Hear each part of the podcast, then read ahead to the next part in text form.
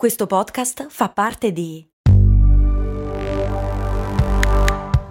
Voice Podcast Creators Company.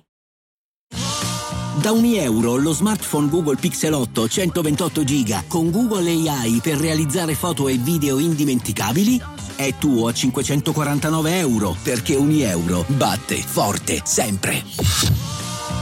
Fino al 16 maggio.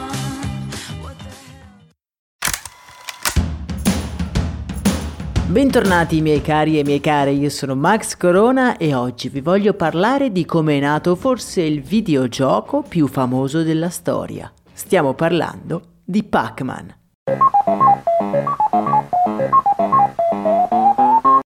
Sono sicuro che più o meno tutti tra noi abbiamo in mente che cosa sia, ma per i più sbadatelli Pac-Man è quel gioco molto semplice in cui dobbiamo direzionare un pallino giallo lungo un labirinto in modo da mangiare tutti i pallini evitando i terribili fantasmi presenti lungo il percorso. La dinamica, come avete intuito, è estremamente facile. Ma come è nato quello che diventerà un vero e proprio capostipite dell'industria videoludica? Come è nostra tradizione, per rispondere a questa domanda dobbiamo tornare indietro nel tempo.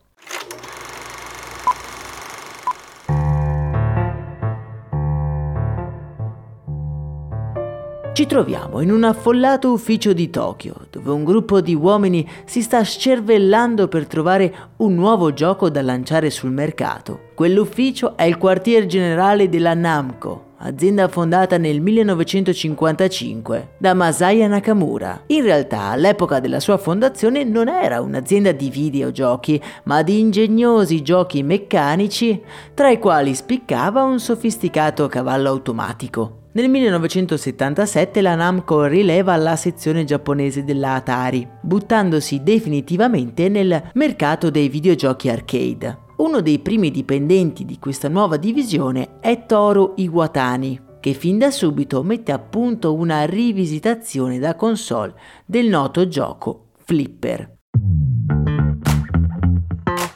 Quel giorno però Toru è insieme ad altri dipendenti chiusi in quell'ufficio in una lunga sessione di brainstorming. Devono trovare un nuovo gioco, semplice da realizzare che possa far fare loro il grande salto di qualità.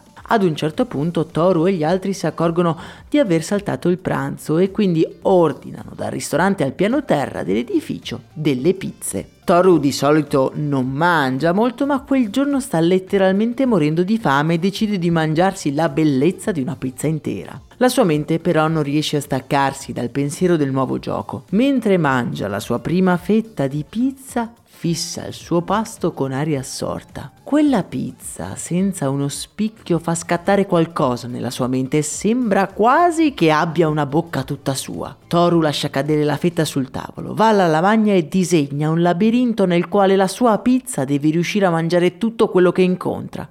È appena nato Pac-Man. Giallo come il formaggio della farcitura e famelico come il suo autore. Un gioco che rivoluzionerà non solo la vita di Toru, ma anche un'intera industria. In realtà, dall'idea alla sua realizzazione passeranno ben 18 mesi. Toru, insieme ad altri progettisti, studia nei minimi dettagli il design del gioco, dai colori all'effettiva giocabilità fin da subito ci si è concentrati sui possibili merchandising e sul fatto di renderlo completamente universale, adatto sia a un pubblico maschile che femminile, adulto o bambino. Proprio per questo Pac-Man non ha gli occhi, in questo modo chiunque può immaginarlo un po' come vuole. Toru in un'intervista svela poi altri piccoli misteri. I puntini che mangia Pac-Man sono dei biscotti. Il nome Pac-Man inoltre deriva dall'espressione Paku Paku, che in giapponese a livello onomatopeico riprende il rumore di aprire e chiudere la bocca, più o meno un po' come il nostro gnam gnam. Si calcola che il gioco Pac-Man abbia generato un indotto di ben 8 miliardi di dollari, entrando di diritto sul podio dei videogame più famosi di sempre. Ad oggi il suo creatore ha lasciato l'industria dei videogiochi e si è dedicato all'insegnamento e con i suoi studenti sta attualmente progettando una Gaming Suites, una tuta in grado di fondere il gioco, l'utente e anche il display. Voi che cosa mi dite? Avete mai giocato a Pac-Man? Beh, la prossima volta che vi capiterà a tiro, ricordatevi che tutto è iniziato da un impiegato affamato e da una discutibile pizza giapponese. Per oggi è davvero tutto, noi ci risentiamo ad un prossimo episodio augurandovi una serena giornata. Io vi abbraccio forte, un saluto da Max Corona.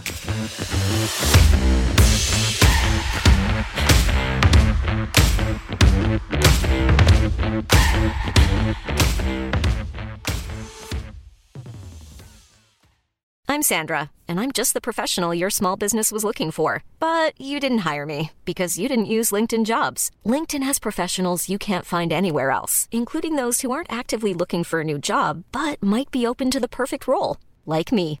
In a given month, over 70% of LinkedIn users don't visit other leading job sites. So if you're not looking on LinkedIn, you'll miss out on great candidates like Sandra. Start hiring professionals like a professional. Post your free job on linkedin.com/people slash people today.